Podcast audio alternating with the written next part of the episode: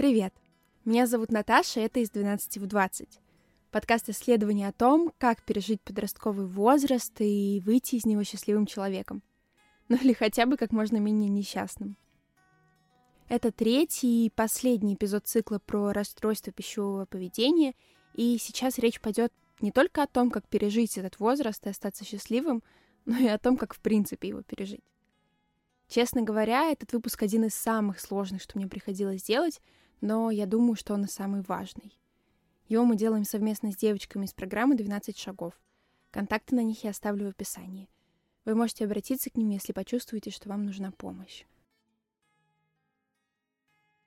Расстройство пищевого поведения — это не всегда проблема только подростков. И я вообще считаю, что важно говорить о разном опыте, поэтому в этом выпуске вы услышите разные истории. Но все же подростки — это одна из самых уязвимых групп. Им очень легко внушить какие-то идеи, смыслы идеалы. 95 опрошенных респондентов говорят о том, что развитие булимии и анорексии у них пришлось на возраст от 12 до 25 лет.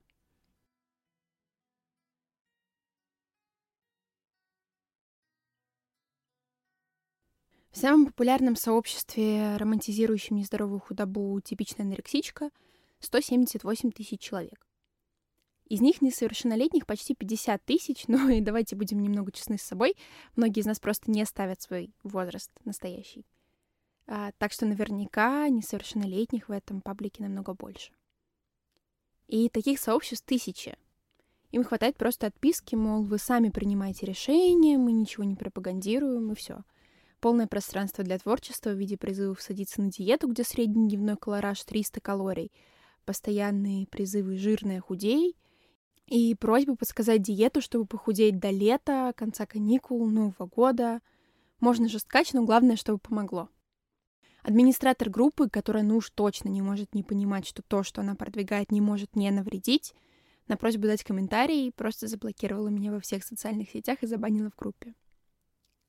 Да, возможно, вы скажете, что эта проблема сильно преувеличена, ну, все мы сидели на диетах, все мы делали глупости — но сегодня вы еще услышите историю о том, в каком аде живут люди, страдающие расстройствами пищевого поведения. И сейчас вы услышите историю о том, к чему это может привести и к чему это на самом деле часто приводит. Смертность, связанная с нервной анорексией, в 12 раз выше, чем смертность, связанная со всеми остальными причинами смерти у девушек в возрасте от 15 до 24 лет.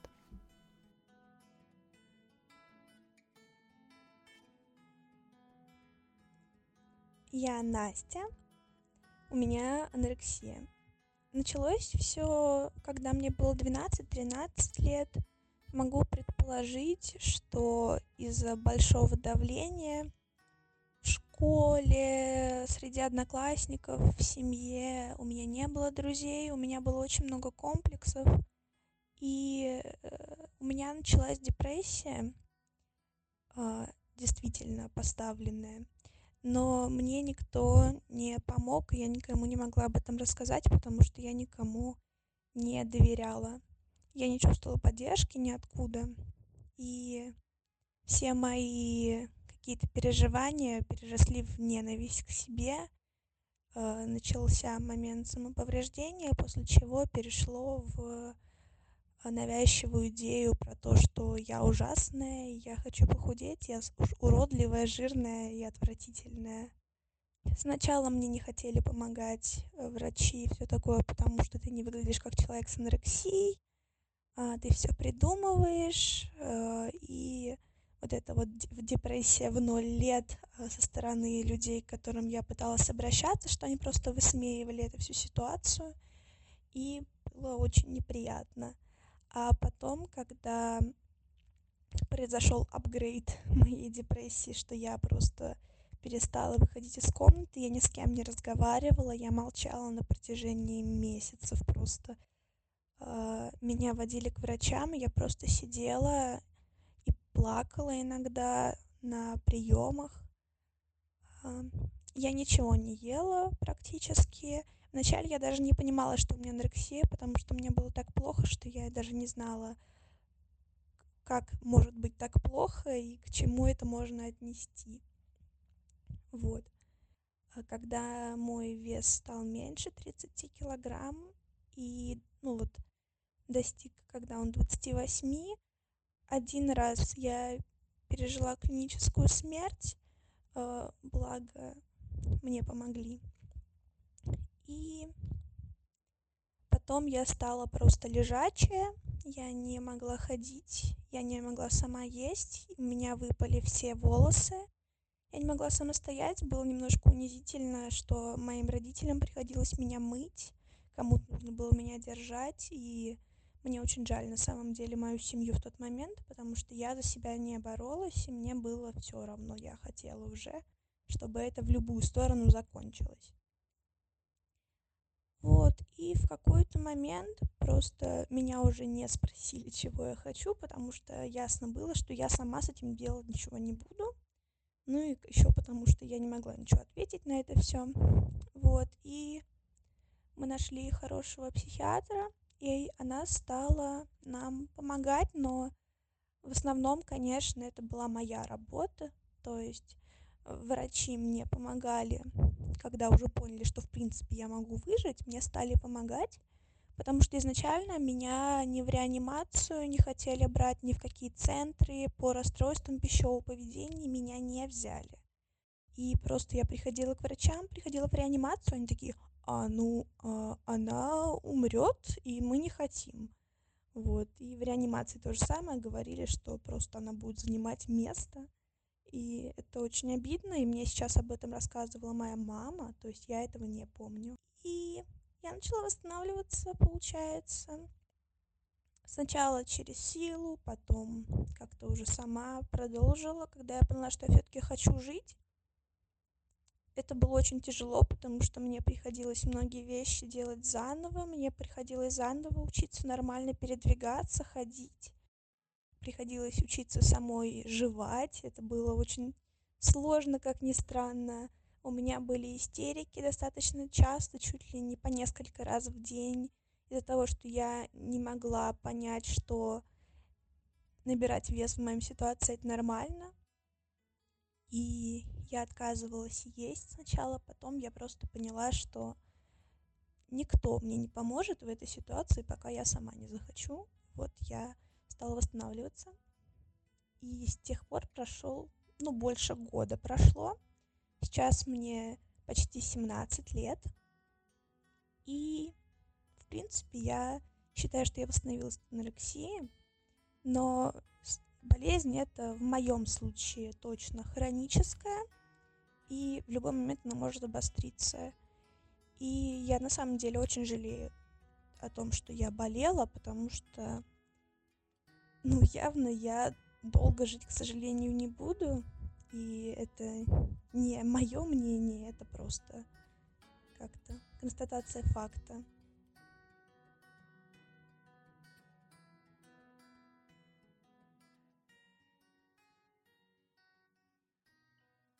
Так почему же это происходит? Основными факторами риска и предпосылками для развития болезни считаются пережитое насилие, наследственная предрасположенность к психическим нарушениям, заостренные черты характера, склонность к чрезмерной самооценке, эмоциональная нестабильность и перфекционизм, жестокое обращение с детьми и подростками, давление со стороны сверстников и деструктивное воспитание, дефицит внимания, насилие в семье, неадекватная учебная нагрузка и ссора родителей. Но самой значительной из этих причин считается культурная идеализация худобы. Я заболела в 14. Но похудеть я хотела, как мне кажется, всегда. До сих пор я помню, как в каком-то уж совсем раннем детстве, явно мне не было больше 10 лет, мы с моей подружкой, с которой мы вместе ездили к бабушке в деревню, Юля, привет, если ты это слушаешь, а, катались на великах. И я старалась ездить быстрее не для того, чтобы победить ее в каком-то мифическом соревновании на скорость, а только для того, чтобы похудеть и не смотреться на ее фоне такой толстой. При том, что по-настоящему толстой, то есть э, с излишним э, медицинским весом, я никогда не была. Я всегда была довольно обычной. Откуда я взяла это стремление к тому, чтобы похудеть и недовольствие своим телом, я не знаю. Недавно я слушала новый подкаст потрясающей Насти Красильниковой «Хватит». И в первом выпуске она говорила с главредом женского журнала о том, почему женские журналы до сих пор продолжают внушать женщинам идеи о том, как они должны выглядеть, и считают отличным поводом для обсуждения и осуждения фигур той или иной актрисы, модели или певицы. И мне стало интересно, что же пишут журналы для девочек. Наверняка вы уже догадались, какая же главная новость сегодня, например, у Элли Герл. Как выглядеть страннее с помощью одежды. Пять лайфхаков корейских айдолов. Или вот еще текст 2020 года. Пять неочевидных ошибок, из-за которых ты не можешь похудеть. Когда-то я хотела идеальную жизнь с идеальным телом настолько, что в итоге довела себя до болезни, из-за которой пропустила кучу классных моментов в своей жизни. Школьный бал, выпускной, классные вечеринки и поездки. Например, я не купалась на Финском заливе в лагерях и ходила в футболке. Врала всем, что забыла купальник. А даже когда я все-таки ходила на концерты, праздники и встречи, каждый из этих моментов был испорчен тем, что я думала только о том, какая же я толстая, и как бы мне это скрыть или тем, как же хочется просто спокойно наслаждаться едой, как и все остальные. Каждый день мы смотрим на идеальные фотографии в социальных сетях и думаем о том, что же с нами не так. Но весь смысл в том, что с нами все так. И с нашими фигурами уже прямо сейчас все так. Но иногда мы просто не понимаем этого и не понимаем, что можно жить по-другому, не в плену диеты постоянного подсчета калорий — и, к сожалению, иногда даже самые близкие люди могут говорить о том, что жить в постоянном напряжении из-за того, сколько и чего тебе есть, часто девочкам говорят, что это нормально, все так девочки живут всю свою жизнь. И, к сожалению, многие в это верят. А сейчас мы послушаем две истории. Первую из них расскажет Лида.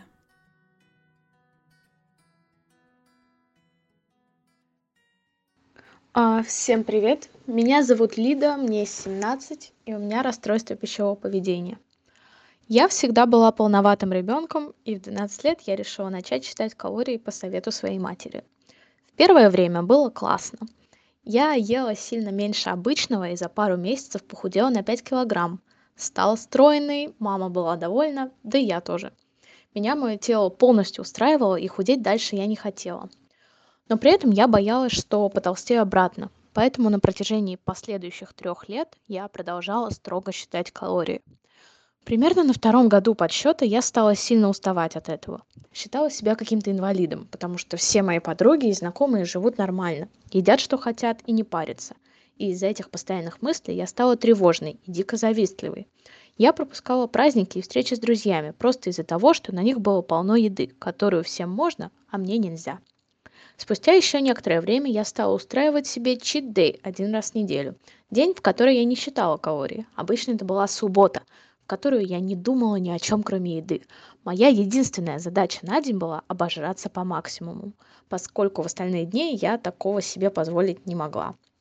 А я ела и ела. Ела до боли, до тошноты, сметая все, что только вижу перед собой, испытывая при этом вину и стыд. А, к таким якобы контролируемым приступам переедания добавилось недовольство своим телом. Мне постоянно казалось, что я потолстела или точно скоро потолстею. На третий год такого режима у меня уже окончательно поехала крыша. Я постоянно срывалась подсчета калорий, резала куски торта на много маленьких крошек, просто чтобы создать иллюзию, что они не считаются, что калорий в них нет. Еще я отдирала пригоревшие куски еды от противня для того, чтобы хоть немного растянуть процесс поглощения пищи, чтобы хоть немного насытиться. Также стабильно раз в несколько месяцев у меня случалась дикая истерика, когда я лежала у мамы на плече и говорила, что я больше не могу так жить. Она меня успокаивала, типа, ну, все женщины так живут, смирись. И я на какое-то время смирялась. А потом все по новой. Срыв, истерика. Далее, спустя три года ада, я перестала считать калории стала пробовать другие способы, типа правильного питания. Но в итоге из этого вышло два года маниакального обжорства, из-за которого я набрала 10 килограмм и стала ненавидеть себя так, как никогда ранее. Дикое обжорство чередовалось с попытками снова начать считать калории, из-за чего моя жизнь превратилась в какие-то лютые американские горки, состоящие из похудения и набора веса, с кучей бесконечных истерик. Так продолжалось до лета 2020 года, когда мне после очередного срыва с диеты с осознанием того, что я нахожусь на абсолютном дне, внезапно выпала реклама анонимной программы 12 шагов в Инстаграме, которая изменила мою жизнь и привела к выздоровлению. А это история Марианны. Всем привет! Я выздоравливающая булимичка, артерексичка, булимия спортивная у меня была. А, мне кажется, захватила все расстройства пищевого поведения. Заболела я где-то примерно лет в 17. В 13 лет я весила 83 килограмма, и однажды, посмотрев на себя в зеркало, я решила, что мне пора что-то с этим делать, потому что я выглядела как свинья. Далее был период э, долгий очень всяких разнообразных диет, срывов и так далее. Как-то раз э, через ну, года три, наверное, мы с мамой поехали на день рождения к нашим родственникам, и я там очень сильно объелась и, и говорила маме о том, что мне очень плохо. Она сказала, что иди, ну, очистись, чтобы тебе лучше было. Конечно, она желает только лучшего своему ребенку, чтобы помочь, что видит, что он, ему плохо. Конечно, на самых лучших соображений. Но это была отрывная точка, отправная, точнее, точка моей булимии длиной 18 лет. Тогда я еще не понимала, что насколько это приносит э, какие э, организму ущербы э, и вообще, в принципе, не только организму и психическому состоянию здоровья. Э, я очищалась э, с периодичностью, это бывало от э, 5 до 10 раз в день. А последний год э, моей булимии всего лишь один раз, потому что э, какие-то уже через 18 лет произошли в голове сдвиги по этому поводу, но все равно приступы были разные. То есть э, сначала это была булимия, которая вытекла в анорексию. Я весила при росте метр семьдесят три, сорок семь килограмм. А далее из э, анорексии это опять вылилось в булимию. А, и не только булимия, булимия еще спортивная была. То есть это когда ты пока не позанимаешься спортом, а, неважно, как ты себя чувствуешь, плохо тебе, хорошо, и ты все равно идешь заниматься через силу. И я думала, что проблема во мне, в моей силе воли, что я не могу справиться с собой, что моей силы воли не хватает для того, чтобы просто э, взять и ну, не очищаться, например. А, конечно, было, я себя чувствовала тогда очень плохо, то есть не было ни сил, ни желания.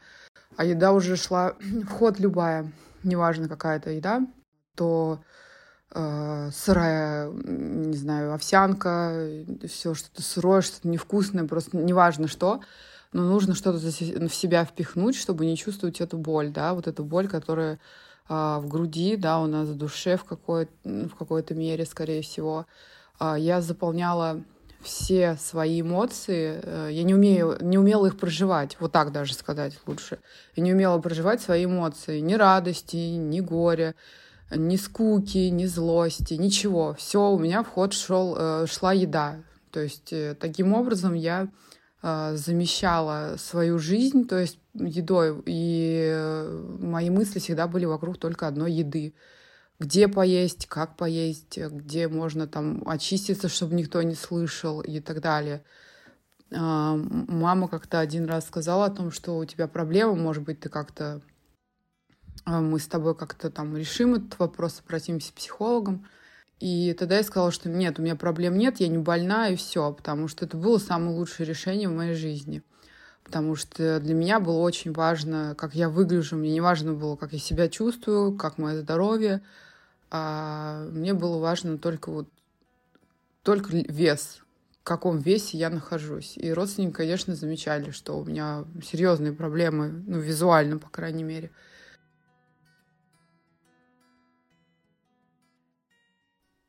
Итак, почему же диеты не работают? То, что все обычно начинается прекрасно, вы можете услышать практически в каждой истории. Первые результаты окрыляют, но потом проходит время, у всех оно разное — и организм не выдерживает. Что происходит дальше, вы услышите в истории Насти. Всем привет! Меня зовут Настя, мне 30 лет, и я живу в городе Омске. А, у меня РПП. Все началось, наверное, где-то в 22-23 года, то есть 7 лет я нахожусь в этой болезни. Но сейчас у меня уже такой период принятия, да, мне плохо, и к своему организму я отношусь уже с пониманием. Но когда все только начиналось, это было ну, ужасно, это была полная жесть, трэш. нет, ну никогда все только начиналось. Все только начиналось прекрасно, как я думаю, что а, у каждой начинается о, девочки, да, это я была в институте, и я как-то поднабрала а за время, когда готовилась к экзаменам, ну, мы все как бы люди зависимые а, от еды, там, ну, кто-то от алкоголя зависимый или от наркотиков. Зависимые люди, они очень компульсивные и сильные перфекционисты. И мы все привыкли все делать а, на максимум, да. А нам нужно быть иде- идеальными. Ну, дальше расскажу про фигуру, в принципе, то же самое. И поэтому вот э, я эти семь лет все бегу как ослик за морковкой, да, вот которую подвесили. И мне все кажется, ну что вот-вот и она будет идеальной. Но потом бац, и, например, случается срыв. Немножко расскажу свою историю, как все начиналось. А, и вот тогда я сдавала вступительные экзамены, я вообще не выходила из дома, я только учила, учила. Мне казалось, что если я дам себе хоть малейшее послабление, то есть если я выйду погуляю, да, там, или еще что-то, то все, я нарушу какой-то там обед, аскезу свою, да, и не поступлю. Поэтому я учила день и ночь. Единственное, на что я, ну, давала себе отдых, это еда. То есть, ну, я же ем, да, ну, как бы есть же надо. А, вообще, как вспоминаю себя, какая я до РПП. Ну, на самом деле, в принципе, ну, открытый, довольно веселый, мне кажется, человек. Но я вообще не была заморочена по фигуре. То есть у меня не было идеальной фигуры, у меня там был животик, да, то есть я весила определенное количество килограммов. То есть, э, ну, иногда там, заходя в примерочную, было такое, типа, ну, что-то как-то так, или там на пляже, да, ну, так, чтобы я прям сильно парилась, вообще такого не было. А, но потом я, ну, как бы начала рано работать, в принципе, потому что вот это вот стремление быть э, идеальной, да, доказать, видимо, родителям, что я могу. А, я пошла работать на телевидении. Туда еще не была ведущая, это все будет позже. А, и вот здесь э, какая-то такая там, ну, с подружкой начала там общаться тоже на телеке. А, она была супер худая, ну, есть супер худая. И что-то мы такие, ну, давай в зал пойдем, ну, давай. И первая моя диета была минус 60. Это когда ты с утра до 12 можешь есть, что хочешь, а потом, ну, как бы по лайту. Ну, я как бы решила так, что до 12 я ела все, что хочу, потом в 12, потом шла на тренировку, сжигала все, что я съела, у меня такая была уже спортивная булимия, я там о, убивалась а, в, в, зале, как бы, да, по два, по три часа, потом шла на работу, там я могла съесть, например, творожок, или какой-нибудь йогурт, естественно, там какие-то обезжиренные. А, ну, вот с утра, например, я могла съесть там, не знаю, кусок торта или там два куска торта, да, то есть, ну, я, считай, потом в 12 был творожок, потом я весь день ничего не ела. Я была такая дико голодная, то есть я засыпала с мыслями о еде, а, и, и я думала, что, ну, как бы в 4 утра ты просыпаешься, да, потому что у тебя высокий кортизол, потому что ты на стрессе постоянно, потому что ты жрать хочешь, ты злая. Я думала, ну вот давай в 5 утра, и 5 утра это уже, в принципе, утро, можно завтракать, да, можно идти жрать. Я ходила по магазину вечером и нюхала сладости, а, да, то есть я думала, какую же вкусняшку мне выбрать на утро, которая будет дозволена мне. А, я начала считать жиры, белки, углеводы, а, мне тогда прописали формулу, там, не знаю, 10 где-то жиров на день. Ну, понимаете, что я думала, что а лучше вообще, чтобы 5, а лучше, чтобы 0. как бы масло я вообще очень сильно боялась. Углеводов тоже мне было, ну, немного, совсем там всякие крупы, зачем они мне нужны. Тогда вот, ну, как бы тоже там понятно, что высушилась, да, похудела, но начались такие первые звоночки, что а, где-то в пятницу я понимала, что я хочу выпить но не то, что у меня проблемы с алкоголем, просто алкоголь, он отпускал вот этого внутреннего критика, а, который тебе говорит, что тебе нельзя жрать. То есть от любой печнюшки тебя разбомбит вообще в момент. Ну, то есть я взвешивала овсянку, да, себе там на утро. И так, что если у тебя не 30 граммов, а 31, ты тут э, две крупинки убираешь. А потом наступала пятница, и у меня прям трубы, как говорится, горели. И мне нужен был алкоголь. Я пила обычно сладкое шампанское, ну, потому что это сладко, да. Потому что мне сильно хотелось вот этого, блин, сладкого. а, и ты вот просто там идешь куда-то с подружками, быстро выпиваешь эти два бокала, так как ты ничего не жрешь, ты пьянеешь очень быстро, и потом ты уже вообще ни о чем не думаешь. Ты или начинаешься уже там обжираться, то есть ты заказываешь пиццу, чизкейк, или ты вот заканчивается вечеринка, да, ну, в принципе, а, ты прям ждешь этого конца, и все, ребят, я поехал, да, а, останавливаешь такси возле какого-нибудь захудалого ларька, который работает, там, не знаю, в 12 или в час ночи, набираешь этих шоколадок, все вот эти, которые ты считаешь, что, боже, это, это такое говно, боже, это нельзя жрать, все. Ну ты вот, короче, как ребенок такой сорвавшийся, да, в такой в затуманенном голове, ты берешь киткаты, милки, сникерсы, баунти, там, я не знаю, видишь, вот что видишь на прилавках, о чем ты вот там, не знаю, видел в рекламе или в Инстаграме, вот ты все это набираешь, ты приезжаешь домой, и пока все спят, тогда еще жила с родителем, ты вот это все под одеялом там сжираешь и прячешь фантики, понимаете, прячешь фантики, чтобы никто не видел, какая ты плохая. У тебя уже живот это все не помещается, ты просто, тебе уже больно, понимаете, тебе больно жрать но ты все равно не останавливаешься, потому что завтра наступит суббота, и ты понимаешь, что завтра все, ты там на, на кефирах, на гречках, на огурцах, на воде. А, короче, вот такая вот была история, да, начались вот такие срывы, да, и я вообще тогда не могла понять. Я говорила еще маме, ну, мне было 23 года, мам, блин, что в меня вселяется? Я как будто, знаете, живу всю неделю такая хорошая девочка, да, а потом бац, и в меня вселяется какой-то бес, я не знаю, дьявол. Потом, понятно, ты просыпаешься, ты себя ненавидишь, тебе мир, мир не мил, у тебя болит живот, ты вся отекшая, у тебя вздутие живота, ну тебе просто очень плохо, да.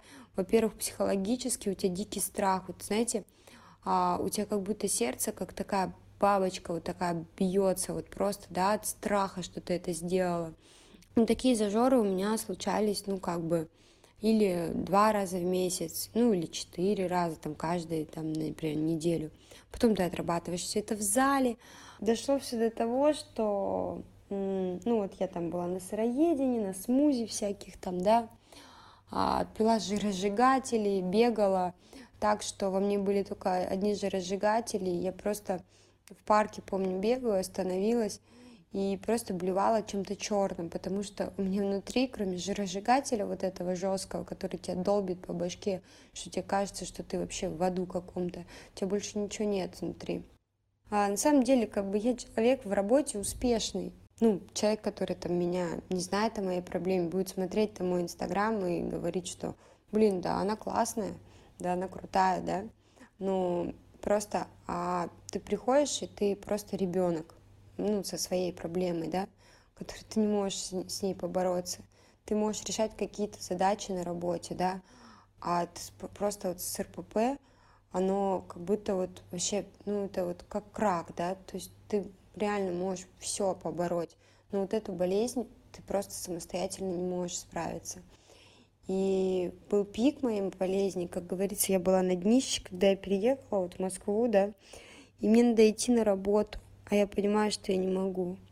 То есть а, я понимаю, что я просто просыпаюсь, я думаю, что я купила там эти печеньки, там какие-то там зефирки, просто, знаете, на утро по одной вкусняшке, чтобы есть. А я просто беру и съедаю, сжираю, все. И потом иду в ближайшую пятерку и докупаю еще сверху, да. То ты стоишь в этой пятерке и берешь там обезжиренные творожки какие-то, да, и смотришь на остальных и думаешь, Боже мой, вообще, как вы это жрете, да? А когда у тебя зажор, ты просто идешь, такая не накрашенная, в пижаме, знаете, вот вообще, ну, ты вот просто на днище, ты себя ненавидишь. Ты не хочешь себя одевать, ты не хочешь себя, там, не знаю, расчесывать, потому что ты считаешь, что ты этого недостойна. Потому что вот ты жирная корова распухшая. Что тебе вообще тебя красить, что тебя одевать красиво?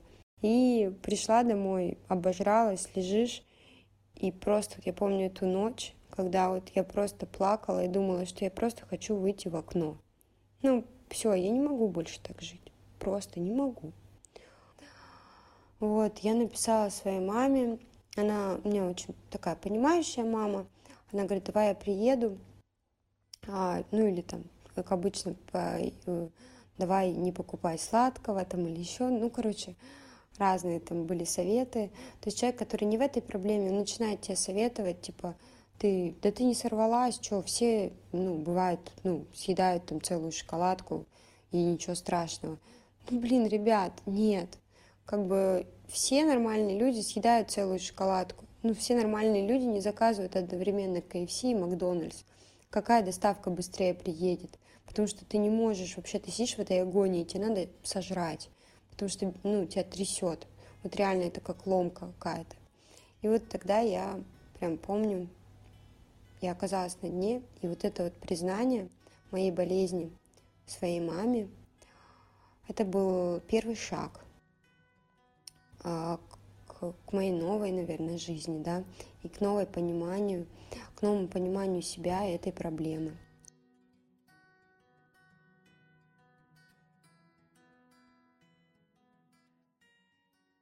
Итак, неизбежно после серьезных ограничений в питании вас ждет два пути.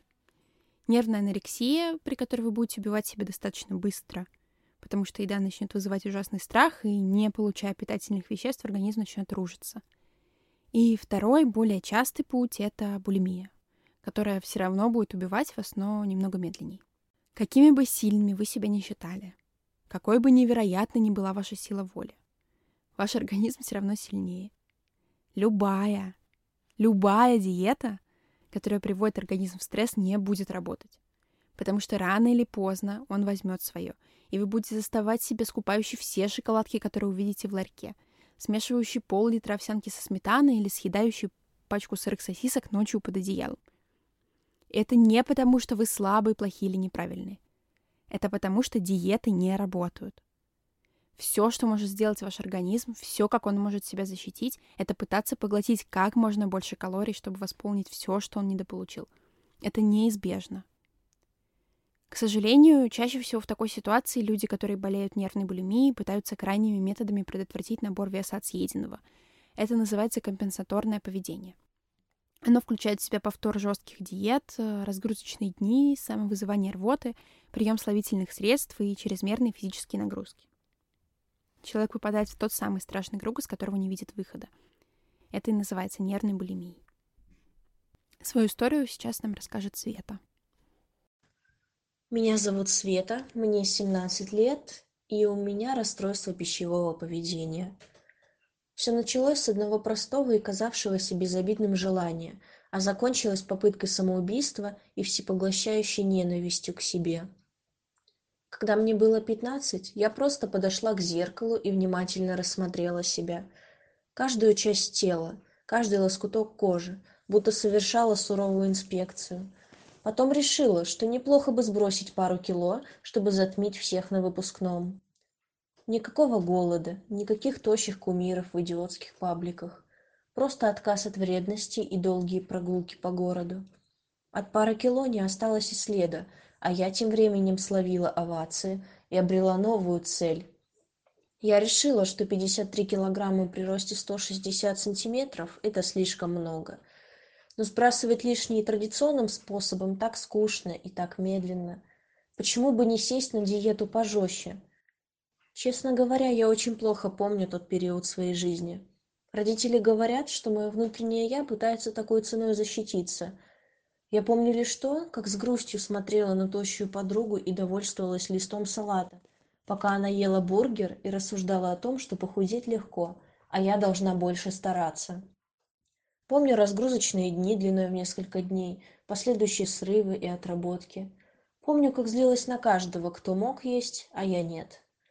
Я не осознавала, что попала в ловушку. Я думала, так делают все девушки, ведь общество активно диктует нам, что красота требует жертв. Так почему бы и мне не потерпеть ради того, чтобы меня наконец-то полюбили? Мне не нужна была стройность, я мечтала о болезненности, о такой, чтобы люди, глядя на меня, начинали перешептываться. Настолько я себя ненавидела и презирала. Конец июля, 160 сантиметров, 51 килограмм. Мама в ужасе фотографирует мой сдувшийся живот и ноги в узких джинсах. Ее начинает пугать мое поведение, но я не слушаю советов. Я опускаюсь во все тяжкие и компенсирую то, от чего так долго отказывалась. Я ем без остановки, стирая себе ноги в кровь после очередных срывов. В один день я не имела возможности пойти прогуляться после того, как поела сладости. Они были чудовищно вкусными, напоминали о беззаботном детстве, когда я проглатывала тысячи калорий и не заморачивалась. Я пошла в туалет, запихнула пальцы в глотку и вытащила из себя все, что съела за день. Мое лицо опухло, глаза начали слезиться, но я не остановилась, пока не увидела желчь. Я поклялась себе, что это первый и последний приступ. Больше такого не повторится, больше я не накажу себя. Но я наказывала себя таким способом еще около полугода. До февраля 2020 года я очищалась и отрабатывала съеденное ежедневно. Организм начинал забирать то, что у него так долго отнимали, а я издевалась над собой, чтобы минимизировать последствия. Когда мама увидела, что я с собой делаю, она отвела меня к психотерапевту. Та оценивающе на меня взглянула, заявила, что я выгляжу хорошо и выписала мне антидепрессанты. А еще сказала, что голодать и очищаться может каждый, а вот в спортзале находиться нет. На короткое время это действительно помогло.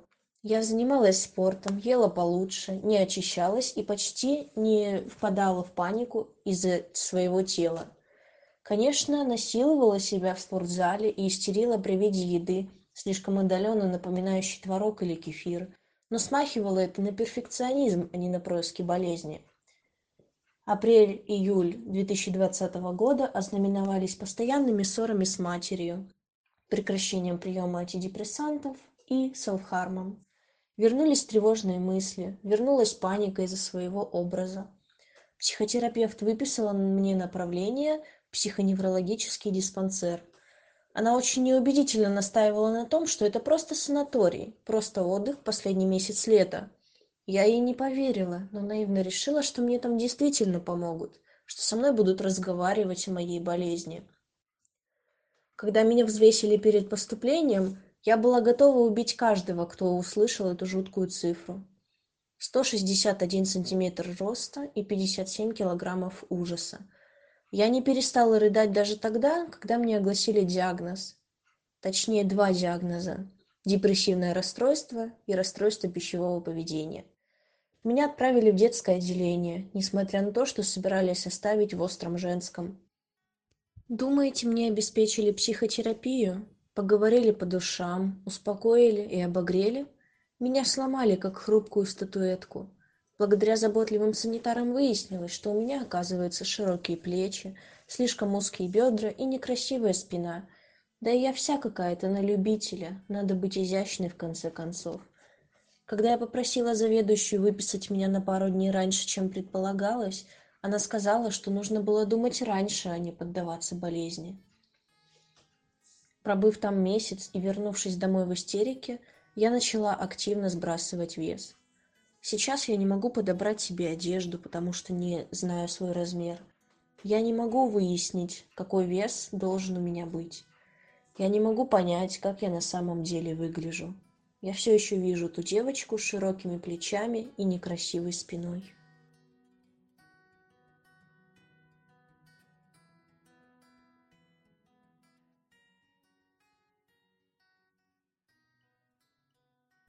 Есть ли выход из этой тяжелой ситуации? Да, конечно же, он есть. Найти помощь. Вы всегда можете обратиться к девочкам из программы 12 шагов, ссылки на них я оставлю в описании, или ко мне.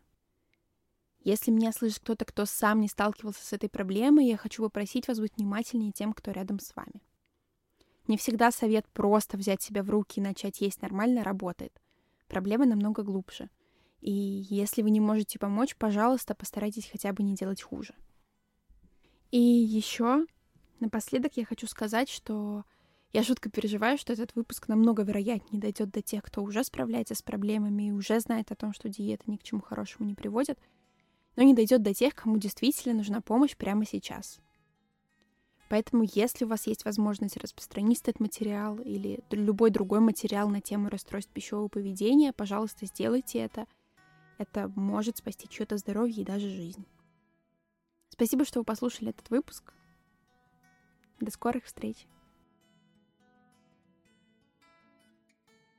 Я прошла шаги и на данный момент не заедаю эмоций и вообще никак не контролирую еду. Живу спокойно, счастлива и здорова. Конец. А, я не знаю, как надо правильно закончить, а, но сейчас а, я нахожусь в программе 12 шагов, и это, это мне помогает. Это реально другая жизнь. И если у тебя РПП, ты сейчас меня слушаешь, ты можешь мне написать, ты можешь мне позвонить. А, я тебе помогу, реально. Без денег, анонимно, можешь вообще не говорить, кто ты или что ты. Это не секта какая-то.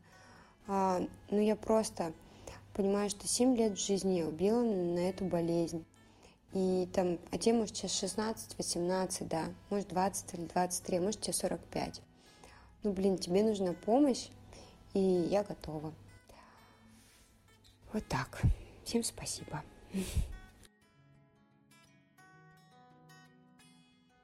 А, спустя какое-то время, вот сейчас я нахожусь в программе, я выздоравливаю, слава богу.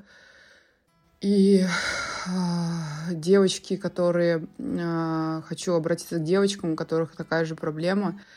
Э, не бойтесь э, обращаться к специалистам, потому что действительно это очень важно.